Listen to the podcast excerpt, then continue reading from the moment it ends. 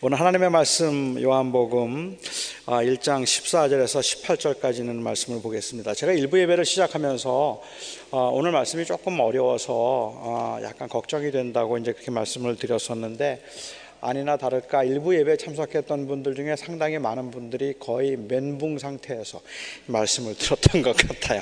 말씀이 조금 어렵기는 한데 집중해서 우리가 함께 말씀을 생각해 볼 수 있기를 바랍니다.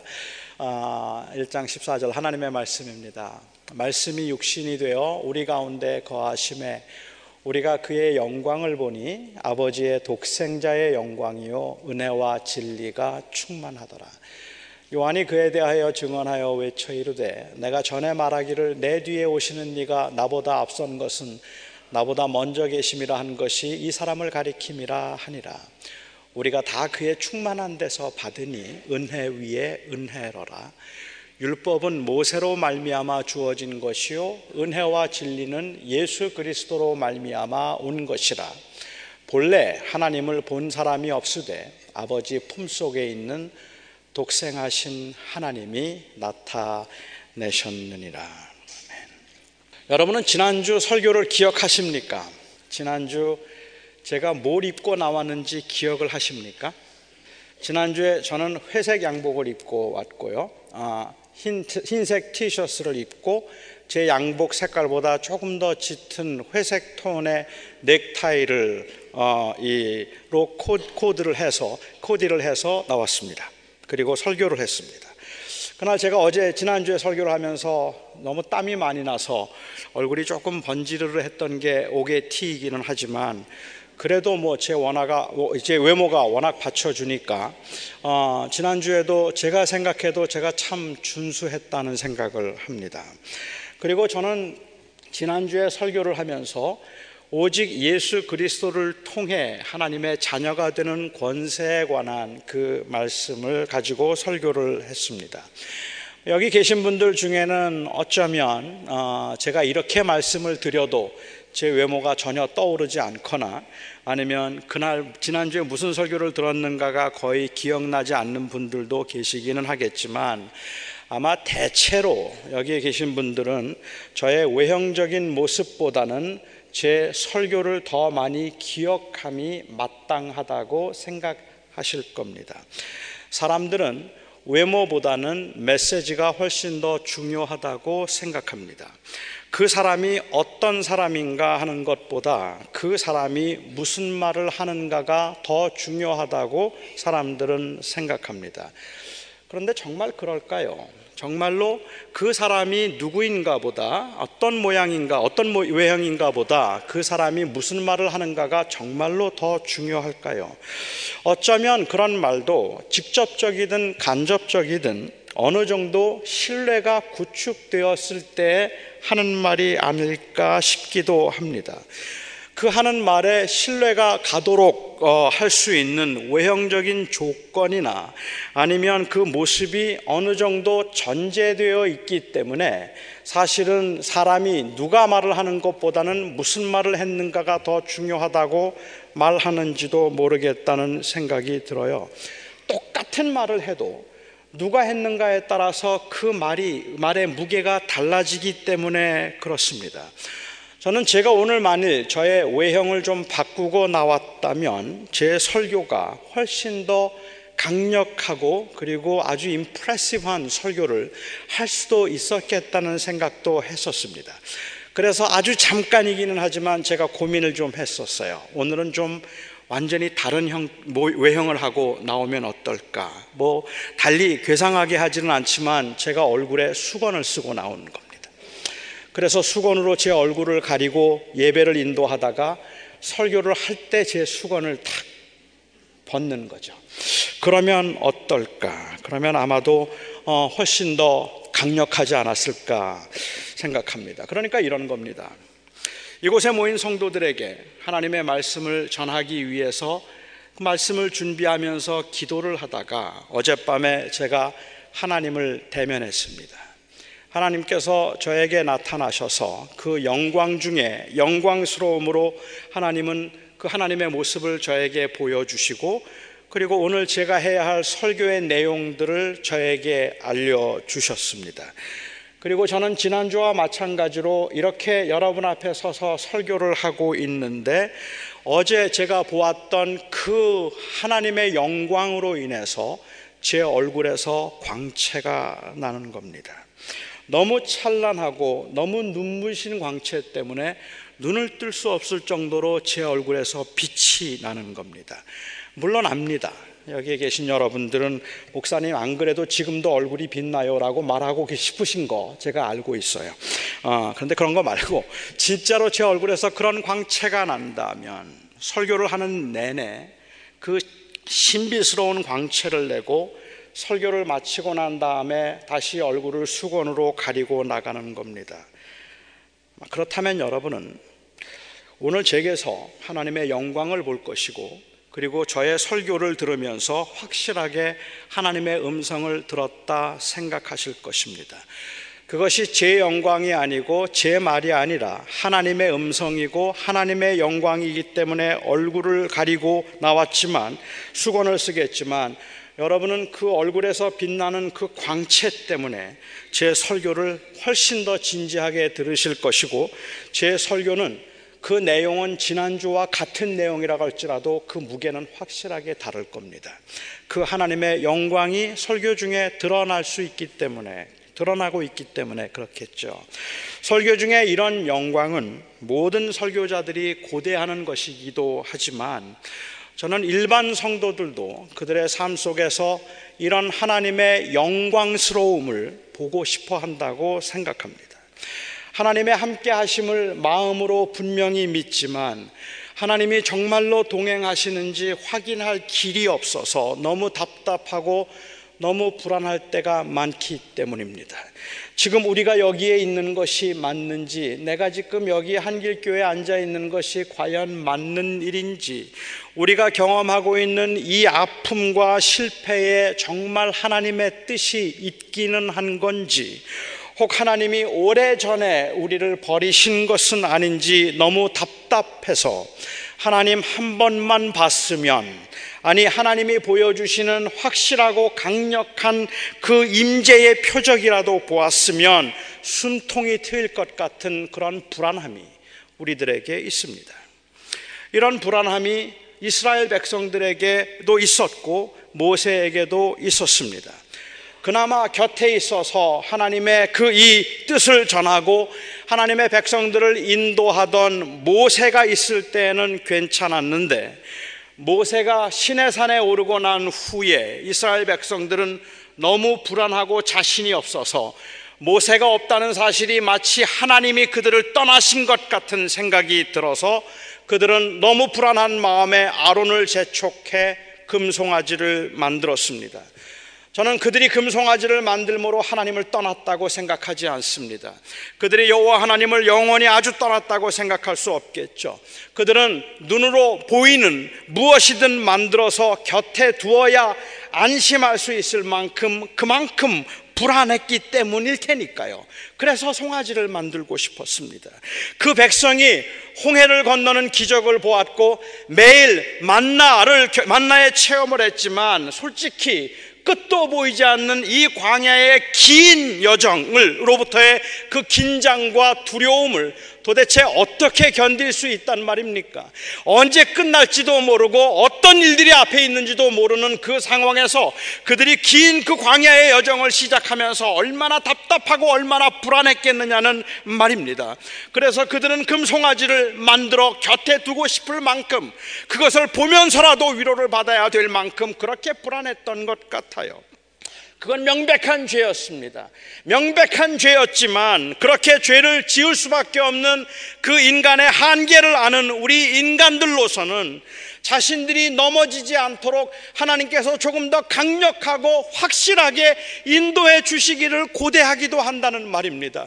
내가 그렇게 넘어지는 약한 자인 것을 하나님께서 아신다면, 내가 그렇게 흔들릴 수밖에 없는 자인 것을 하나님께서 아신다면, 하나님, 제발 절 좀 강하게 좀 끌어주세요. 라고 말하고 싶다는 말이에요. 하나님께서 보여주기도 하시고, 하나님께서 좀 야단도 치시고, 직접 나타나서 말씀도 좀 해주시고, 그렇게 강력하게 나를 인도해 주지 않으시면, 눈에 보이는 것들에 의해서 흔들리고 넘어질 수밖에 없는 연약함이 저에게 있습니다. 절 좀, 절좀 강하게 인도해 주세요.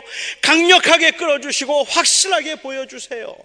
이게 아마도 이스라엘 백성들이 가지고 있던 그 불안함의 표현이었을 것이고 우리가 가지고 있는 고민이고 그리고 또한 연약함일 겁니다. 모세는 이 백성이 그렇게 약하다는 걸 알았습니다. 모세는 그 백성이 그렇게 약해서 넘어질 수밖에 없다는 것을 알았습니다. 그래서 그는 그 백성들이 그 금송아지를 만들어서 그 금송아지 앞에 절을 하는 그 불안함과 그 연약함과 그 죄악을 보면서 하나님께서 그 백성의 죄를 용서해 주시기를 구하며 하나님을 대면했습니다. 단순히 그는 하나님께서 그들의 죄를 용서해 주실 뿐만 아니라 이렇게 죄를 지을 수밖에 없는 이 사람들에게 하나님께서 그들과 끝까지 함께 하실 것이라는 것을 좀 보여달라는 게 모세의 표, 그 원함이었던 것 같아요. 이때 그래서 하나님 앞에 그가 대면해서 서서 모세가 했던 기도가 있습니다. 그 기도는 바로 우리가 하고 싶은 기도였습니다. 출애굽기 33장 13절. 이스라엘 백성들이 범죄하고 난 후에 하나님 앞에 서서 그가 했던 그 기도는 원하건대 주의 길을 내게 보이사 내게 주를 알리시고 나로 주의 목전에 은총을 입게 하시며 이 족속을 주의 백성으로 인도하소서. 주의 길을 내게 보이시고 나에게 주를 알려주시옵소서. 15절입니다. 주께서 친히 가지 아니하시려거든 우리를 이곳에서 올려 보내지 마시옵소서. 하나님 친히 가실 겁니까? 16절입니다. 그 다음 말씀 16절입니다. 나와 주의 백성이 주의 목전에 은총 입은 줄을 무엇으로 알겠습니까? 주께서 우리와 함께 하심으로 나와 주의 백성을 천하 만민 중에 구별하심이 아니니까. 하나님이 나와 함께 하심을 알려주신다면, 하나님이 우리와 함께 하시고 우리와 동행하신다는 것을 알려주신다면, 한 번만 보여주셔도 좋겠습니다. 그것 좀 알려주십시오. 모세는 이 백성을 인도할 자신이 없었기 때문에 그렇습니다. 그 백성들이 끝까지 하나님의 약 약속을 지키며 광야를 지나서 약속의 땅까지 갈 것이라고 자신이 없었기 때문에 그렇습니다. 금송아지를 만들므로 하나님의 진노를 사서 내가 저 백성을 버리겠다는 말씀을 들었던 모세는 이 백성을 하나님께서 언제게 언젠가는 버리시겠구나. 아니 이 백성은 언젠가는 하나님께 버림을 받을 수밖에 없겠구나라는 그 생각을 하니까 너무 두렵고 너무 불안해서 자신이 없어서 그 백성을 끝까지 그 약속의 땅까지 인도할 수가 없어서 하나님의 동행하심을 원했고 함께 하심의 표적을 구했던 겁니다. 하나님이 함께 하지 않으시면 우리는 못 갑니다. 우리가 다른 백성들과 구별됨이 하나님과 함께 하심이 하나님이 함께 하심이 아니겠습니까? 그리고 마침내 그는 이렇게 말합니다. 18절에 원하건대 주의 영광을 내게 보이소서. Please show me your glory. 이 말을 바꿔 얘기하면 하나님 하나님 좀 보여 주십시오 하는 이야기입니다. 하나님을 보여달라는 말이죠. 그때 주님께서는 하나님을 보여달라는 하나님의 영광을 보여달라는 이 모세의 기도를 들으시고 주께서는 내가 모든 선한 것을 내 앞으로 지나가게 하리라 말씀하셨습니다. 그리고는 하나님께서 모세의 앞을 지나가셨어요. 그 영광스러움이 너무 거룩한 것이라서 모세 같은 죄인들이 죽을까봐 그를 돌 사이에 감추시고 그 돌 틈으로 볼 수 있는 그곳으로 하나님의 영광이 지나가셨는데 영광의 등만 보였습니다. 그 영광의 등만 지나갔고 영광의 등만을 보았을 뿐인데 얼굴에 모세의 얼굴에서는 광채가 나기 시작한 겁니다. 얼굴에서 광채가 나서 그 백성들이 너무 두려워서 가까이 할 수도 없을 만큼 그렇게 얼굴이 빛나기 시작했어요. 이 영광스러운 거룩함은 죄인된 백성이 감당할 것이 아니었습니다. 그래서 모세는 얼굴을 수건으로 가렸습니다. 요한은 모세가 보았던 바로 이 영광의 장면을 염두에 두고 14절 말씀을 하고 있는 겁니다. 우리가 그의 영광을 보니 독생자 아버지의 독생자의 영광이요 은혜와 진리가 충만하더라. 은혜와 진리. 이 두 단어는 교회에서 가장 많이 사용되는 단어이지만 그 의미는 너무 추상적일 뿐만 아니라 그 의미가 너무 다양해서 사실 이 단어들이 좋은 단어라는 막연한 짐작만 있을 뿐 은혜와 진리라는 단어가 교인들에게 아니 우리들에게 그렇게 생동감 있게 다가오지는 않는 것 같아요. 너무 많이 들어서 그런지도 모릅니다. 이 은혜와 진리를 이해하기 위해서는 모세가 영광을 보았던 사건으로 다시 돌아가 보아야 합니다. 여호와께서 그 영광을 보여주시면서 다시 십계명을 주기 위해서 강림하셨습니다. 그때 모세는 십계명판을 집어 던져서 깨뜨린 후였고 모세는 다시 돌판을 깎아서 그것을 가지고 이제 시내산에 올라가서 하나님을 대면하면서 하나님 이 백성이 범죄하고 이 백성이 연약하여서 언제 또 범죄할지 모르겠는데 하나님의 영광을 보여주십시오. 하나님 하나님께서 이 백성과 끝까지 함께 하실 것이라는 것을 좀 보여주십시오. 하고 그렇게 간절하게 기도했을 때 하나님께서 영광을 보여주시겠다고 말씀을 하나님이 내가 내 모습을 보여주겠다고 말씀하셔서 하나님이 지나가셨는데 그렇게 강림하신 주님에 대해서 출애굽기 34장 5절은 이렇게 기록을 합니다. 여호와께서 구름 가운데 강림하사 그와 함께 거기 서서 여호와의 이름을 선포하실새 여호와께서 그의 앞으로 지나시며 선포하시되 여호와라 여호와라. 자비롭고 은혜롭고 노하기를 더디하고 인자와 진실이 많은 하나님이라. 애굽에서 나왔으나 애굽 약속의 땅까지의 그 여정이 어, 여정을 어떻게 가야 할지 불안해하면서 그리고 이 낭망한 불쌍한 죄인들에게 거룩한 영광의 하나님이 나타나 그의 앞을 지나가셨으니 그는 인자와 진실이 많은 하나님이셨다는 말입니다. 많은 분들이 주장하는 바이지만 여기서 말하고 있는 인자와 진실, loving kindness and truth, goodness and truth. 조금 더 정확하게 어, 좀 표현을 하자면 steadfast love and faithfulness. 인자와 진실하심. 이것이 바로 요한복음에 나오고 있는 은혜와 진리. 그래서 어떤 성경은 이 은혜와 진리를 은혜와 진실하심, 인자와 진실하심이라고 그렇게 번역을 하기도 하는 것 같아요. 요한은 17절과 18절에서 느닷없이 모세에 관한 이야기를 하면서 율법은 모세로 말미암아 주어진 것이지만 예수 그리스도로 말미암아 은혜와 진실이 왔다고 그렇게 했습니다. 여기서 요한은 단순히 율법과 복음을 대조하기보다는 율법이 주어질 당시 그 율법이 주어질 당시에 모세에게 임했던 그 하나님의 영광을 지금 상기시키고 있는 것 같아요. 모세에게 임했던 하나님의 영광, 하나님을 보여달라고 할 때 그 앞을 지나가셨던 인자와 진실의 하나님, 모세는 그 영광을 보았습니다. 그리고 그 영광 때문에 그에게 주어진 율법은 그들 가운데 하나님이 계셔서 하나님이 그들의 하나님이 되고 그들이 하나님의 백성이 될 것이라는 표적이 되었습니다. 모세의 율법을 통해서 하나님이 그 영광 가운데 임하셔서 인자와 진실로 계명을 주셨기 때문에 모세의 율법을 통해서 하나님의 백성들은 하나님이 그들과 함께 하시며 그들을 누게 노하지 아니하시고 끝까지 그들을 용서하시고 인내하셔서 기어코 약속의 땅으로 인도하시 하실 것임을 그들이 알았다는 말입니다.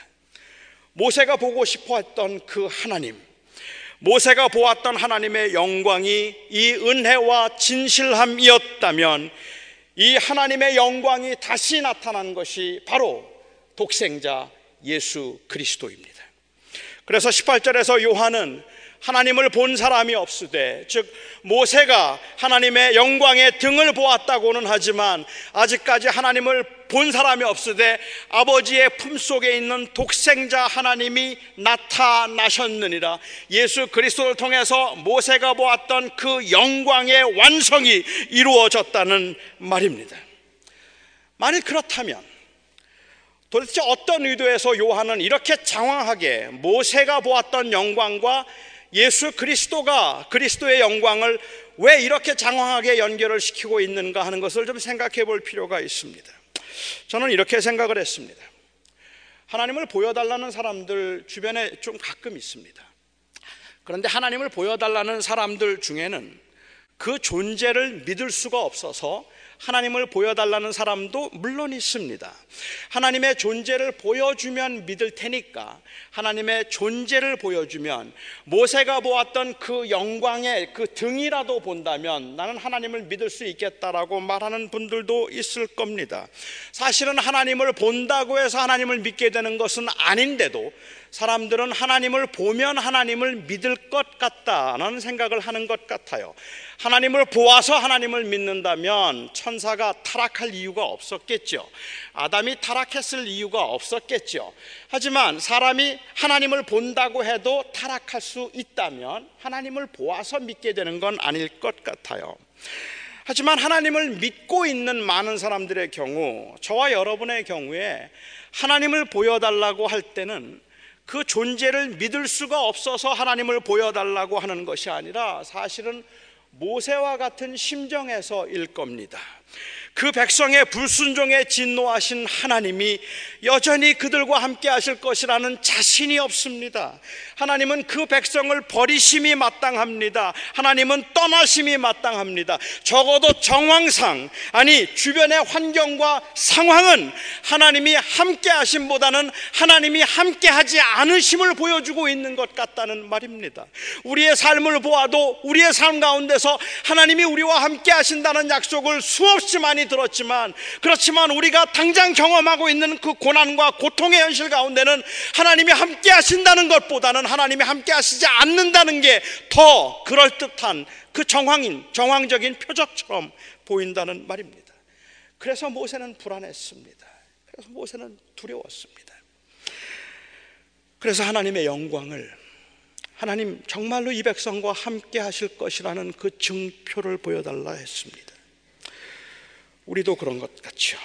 하나님을 못 믿어서가 아니라 믿어지는데도 너무 믿어지는데도 너무 연약해서 너무 허물이 많아서 그리고 우리는 틀림없이 쓰러질 것 같다 싶기 때문에 자신이 없어서 하나님이 우리를 그래도 버리지 않고 동행하시겠다는 확신이 절실히 필요합니다.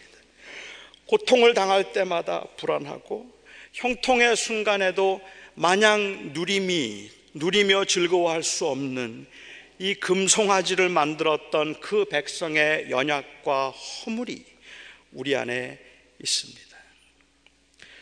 그때 하나님의 영광이 모세에게 나타났는데 그 하나님은 인자와 진실의 하나님이셨습니다. 용서의 하나님이시고 끝없이 인내하시는 하나님이시라는 말입니다. 그래서 그 영광 가운데 지나시는 하나님, 하나님 정말로 이 백성을 끝까지 인도하실 것입니까? 라고 묻고 있는 그 모세에게 여호와라, 여호와라. 노하기를 더디하며 인자함으로 끝까지 그 백성과 함께할 은혜와 진실의 하나님이라. 이것이 하나님이 보여주신 영광이었습니다. 그래서 이 영광은 공포와 두려움의 영광이 아니라 은혜 위에 은혜라고 요한은 말합니다. 모세에게 보여주신 그 자비의 완성, 모세와 그 백성들에게 보여주셨던 그 신실하심의 절정이 바로 이 하나님의 독생자의 영광이었습니다. 그렇다면 이 말씀은 저는 이렇게 한번 정리해서 적용해 볼 수 있을 것 같아요. 요한복음을 받아보고 있던 그 당시의 교인들, 요한복음을 받아보던 그 교인들은 여러 가지로 어려움을 겪고 있었던 그 때에 아, 그 교회가 처해 있었던 것 같습니다. 밖으로는 핍박이 있었습니다. 로마 황제로부터 핍박도 있었고 교회가 여러 가지로 어려움을 겪고 있었을 뿐만 아니라 안으로는 이 교회가 이미 벌써 한 세대를 지나면서 교회 안에 갈등이 생기기 시작했고 그리고 무엇보다도 교인들에게 힘든 것은 이 신앙생활의 정형화였습니다. 모든 게 형식적이 되는 것 같고 모든 게 습관적이 되는 것 같았어요. 여러분 자꾸만 신앙생활이 습관적이 되는 것 같거나 아니면 자꾸 형식적이라는 생각이 들 때 제일 먼저 드는 생각이 뭔지 아십니까? 내가 진짜 믿고 있는 건가 하는 생각이에요. 혹시 나 가짜 아니야? 내가 믿는다고 말은 하지만 내가 혹시 잘못 믿고 있는 건 아닌가? 그런 생각이 제일 먼저 들지 않겠습니까? 어, 밖으로는 어려움과 시련이 있었고 안으로는 만족이 없었지만은 그럴 때 하나님의 은혜를 경험하고 믿음으로 살기로 작정한 사람들이 간절히 기대하는 것은 새로운 경험입니다. 하나님이 보고 싶었습니다. 그들은 왠지 그들의 믿음이 내 믿음이 참이라는 그 이야기를 듣고 싶었습니다. 요한복음은 처음부터 끝까지 내내 이 믿음을 확인하는 그 장면들이 나오는데 비록 의심도 있었지만 비록 흔들리기도 했지만 비록 넘어지기도 했지만 그래도 그들은 믿음이 있었다는 것을 말해주는 것이 요한복음입니다. 하나님이 보고 싶었던 그들 아니 하나님을 통해서 그들이 하나님이 그들을 여전히 그들과 함께 하시고 여전히 그들을 지켜 주실 것 주고 계심을 확인하고 싶었던 그들 누군가 여기에서 하나님의 영광이 나타났다 말하고 하나님의 계시가 임했다고 말하면 귀가 솔깃해져서 쏠릴 수밖에 없을 만큼의 간절함과 답답함을 가지고 있던 그들에게 요한이 한 말은 예수 그리스도입니다. 하나님을 보여달라던 모세에게 당신의 모습을 보여주시면서 인자와 진실을 말씀하셨던 이 하나님께서 이제 그 아들을 통해서 당신의 영광을 보여주셨는데 이 영광의 계시는 결국 은혜와 진실, 사랑과 진실함이었습니다. 저는 이 말이 얼마나 역설적인, 역설적인 말인가를 압니다. 아니, 이 말이 어떨 때는 얼마나 비형, 비현실적인 정형화된 그냥 그냥 상막하고 그냥 딱딱한 정답인지 저는 너무 잘 압니다. 그래서 사실은 너무 속이 상합니다. 사업이 너무 힘들어서 하나님 좀 보여달라는 사람에게 예수 그리스도를 말한다면 이건 참으로 답답한 일입니다. 물론 때로는 구체적인 방법이나 다른 사람의 손길을 통해서 하나님이 도와주심을 저는 믿지만 그런 손길을 통해서라도 결국 하나님께서 궁극적으로 하고 싶은 말은 예수 그리스도입니다 라고 하는 이 말을 해야 할 때가 어느 때는 정말 이 말이 얼마나 얼마나 그냥 정형화된 상막하고 메마른 답인가를 알기 때문에 답답합니다.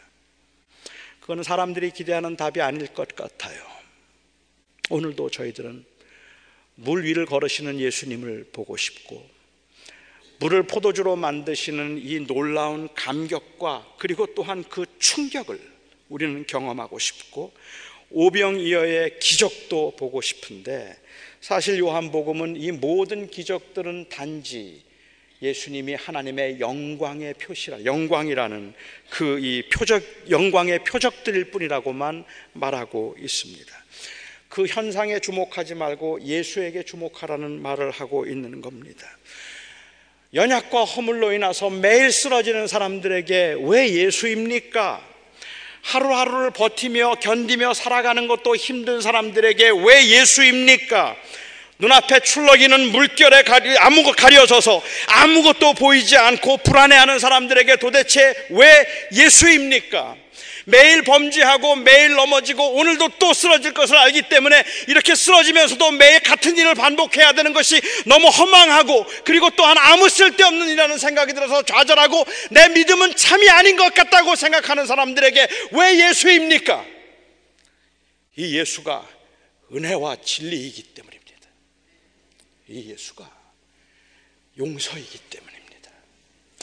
그럼에도 하나님이 용서하시고 그럼에도 하나님께서 지켜주시고 그럼에도 하나님께서 노하기를 더디하셔서 끝까지 함께 하실 것이라는 이 영광이 바로 예수이기 때문에 그런 겁니다. 어떤 상황에서도 그를 믿는 자들을 버리지 아니하시고 끝까지 함께 하실 것이라는 가장 확실한 증거는 재물이 아닙니다. 돈이 아닙니다. 형통함이 아닙니다. 성육신 하셔서 우리를 위한 대속의 길을 가신 예수입니다. 모세 앞을 지나셨던 그 하나님의 임재 불안에 떨며 하나님 이 백성은 범죄한 백성입니다. 이 백성은 앞으로도 범죄할 백성입니다. 이 백성 하나님께서 끝까지 함께 하실 것입니까? 라고 묻고 있는 그 모세의 두려움과 그 불안함 가운데 하나님께서 임하시며 나는 노하기를 더디하는 여호와 여호와 은혜와 진실의 하나님이라 말씀하셨던 그 은혜와 진실이 노하기를 더디하시고 끝까지 동행하실 그 여호와의 진실하심이 바로 예수 그리스도를 통해서 충만하게 나타난 겁니다. 요즘 제가 어려움을 당하고 있는 분들을 뵈면서 많이 힘들어하는 분들을 볼 때마다 뭐 교회적으로든 아니면 경제적으로든 가정적으로든 많이 힘들어하는 분들을 볼 때마다 제가 입버릇처럼 하는 말이 있습니다. 주님만 봅시다. 예수님만 봅시다. 저는 이 세상에서 일상을 소홀히 하고 그냥 교회에만 전념하라는 뜻에서 이 말을 하는 것 아닙니다. 그렇다고 당장 먹을 것이 걱정되고 당장 마음에 분노가 치밀고 있는데 그것들 다 잊어버리고 무시하고 항상 주님만 생각하고 살라는 경건주의적 입장에서 저는 주님만 바라보자고 말하고 있는 것도 아닙니다.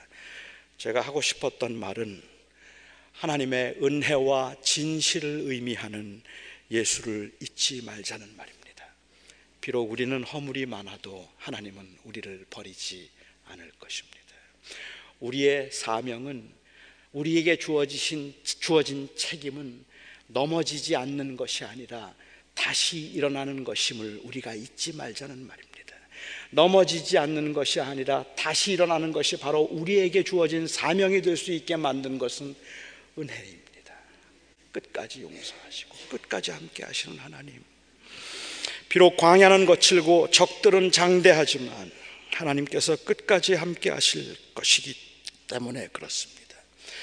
안식일은 저항이다라는 책을 최근에 월터 브루그만이라고 하는 교수가 썼습니다. 안식일은 저항이다라는 책에서 월터 브루그만은 그가 들었던 그 이 루터 교 목사님의 증언을 그 책에서 소개를 했습니다. 아, 유럽 전쟁 때였던 것 같아요. 그 전쟁 상황에서 한 여인이 이제 전쟁터를 나와서 난민이 되기 위해 되어서 전쟁터를 피해서 자기 고향을 떠났던 한 여인에 관한 이야기를 어, 하고 있습니다. 그 여인은 8살 된 딸 아이 하나를 데리고 이제 고향을 떠나서 700마일을 걸어서 국경을 건넜답니다. 그 700마일을 걷는 동안 뭐 중간에 쉬기도 했겠죠. 잠시 잠을 잤을지도 모르겠습니다. 근데 그 700마일을 걷는 동안 이 여자 아이는 엄마의 손을 한 번도 놓은 적이 없었답니다. 마침내 그 이 이 전쟁터를 벗어나서 국경을 지나 안전지대에 들어가고 나서야 이 여자아이가 손을 놓았습니다. 그런데 이 여자아이의 손에 살갗이 다 벗겨지고 그리고 손은 피투성이었습니다. 그 살갗이 벗겨지는 그 아픔과 그리고 그 피투성이가 되면서도 이 여자 아이는 그 엄마의 손을 놓을 수가 없었습니다.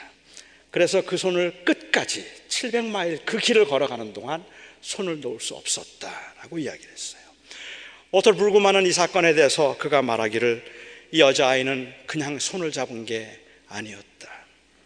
이것은 생사를 걸고 손을 잡은 것이기에 쉽게 풀 수가 없었다고 얘기합니다. 지금 우리가 하나님을 하나님의 손을 붙잡고 있는 우리의 심정이 그렇지 않느냐는 말입니다. 이것은 그냥 손을 잡고 있는 게 아니에요.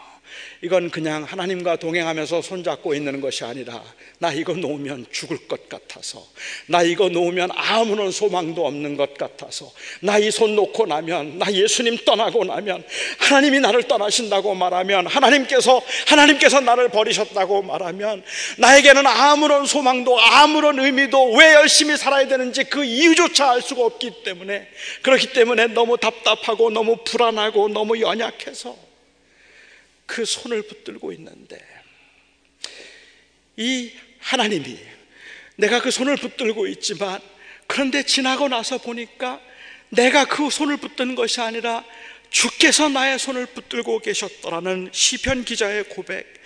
내가 항상 주와 함께하니 주께서 나의 오른손을 붙드셨나이다. 이 고백을 가능하게 만드는 것이 바로 예수입니다. 우리는 예수 때문에. 바로 이 예수, 독생하신 예수 그리스도의 영광, 은혜와 진실 때문에 나같이 부족하고 나같이 연약해서 정말로 하나님이 나와 함께 하시지 않아도 할 말이 없겠다 싶은데도 그래서 너무도 불안해서 하나님이 나와 함께 하시는 강력한 표정, 표정을 보여주시고 나를 조금 더 강력하게 이끌어 달라고 그렇게 때를 쓰듯이 몸부림칠 수밖에 없는 연약함에 있는 우리 있음에도 불구하고 하나님이 결코 너를 버리지 아니할 것이며 너에게 진노하지 아니할 것이며 너와 동행할 것이다. How do I know? 어떻게 알아요? 예수를 보자는 말입니다. 바로 그 아버지의 독생자의 영광이 은혜와 진실함이었다. 혼란과 고난 중에 하나님의 도우심과 하나님의 임재를 간절히 구하는 사람들에게 예수님 보세요라는 말이 동문서답 같기도 하고 너무 힘없는 상투적인 위로 같기도 하지만 죄책과 연약함에 한 발자국도 움직일 수 없어서 주의 영광을 보여달라던 그 모세 앞을 지나며 여호와라 여호와라 자비롭고 은혜롭고 노하기를 더디하고 인자와 진실이 많은 여호와 하나님이라 그 말씀을 해 주셨던 하나님께서 오늘 예수 그리스도를 통해서 은혜와 진실이 그 안에 충만하다 말하고 계십니다. 우리는 그래서 다시 일어섭니다. 그래서 우리는 하나님이 우리를 버리지 않을 것을 믿고 우리는 다시 견디는 겁니다. 우리를 다시 서게 만드는 힘은 순종할 수 있는 우리의 의지가 아닙니다. 순종할 수 있는 우리의 의지가 아니라 우리는 끊임없이 순종해야 하지만 이 언약을 끝까지 가능하게 만드는 것은 순종할 수 있는 의지, 다시 말하면 넘어지지 않을 수 있는 능력이 아니라 넘어져도 다시 일어나게 할 수 있는 은혜입니다. 그래서 우리는 이 길을 갑니다. 기도하겠습니다. 자비로우신 아버지 하나님, 정말 너무 불안해서, 너무 연약해서 하나님의 영광을 보여주소서 하나님, 하나님이 우리와 함께 하심을 알게 해 주시옵소서 부르짖고 몸부림치고 싶을 때가 한두 번이 아닌 우리 사랑하는 성도들의 삶입니다. 왜 이렇게 각박한지, 왜 이렇게 풀리는 것들이 없는지, 앞으로 어떻게 될 건지 모든 것들이 너무 불안해서 하나님 그 영광 한번 보여주시고 하나님의 임재하심을 보여달라는 그 기도가 주님 그 뇌리를 떠나지 아니하고 우리 입가를 맴도는 저희들의 삶입니다. 오 그러나 주님 오늘 그러한 저희들에게 모세에게 영광을 보여주시며 하셨던 그 말씀을 예수 그리스도를 통하여 우리에게 또 한 번 말씀하시니 우리가 주의 음성을 듣겠나이다. 예수 그리스도가 하나님의 은혜와 진실하심입니다. 그 예수 그리스도를 믿고 우리는 다시 일어섭니다. 한 주간도 그 주의 영광을 보며 살아가는 저희들 되게 하여 주시옵소서. 예수님의 이름으로 간절히 기도하옵나이다. 아멘.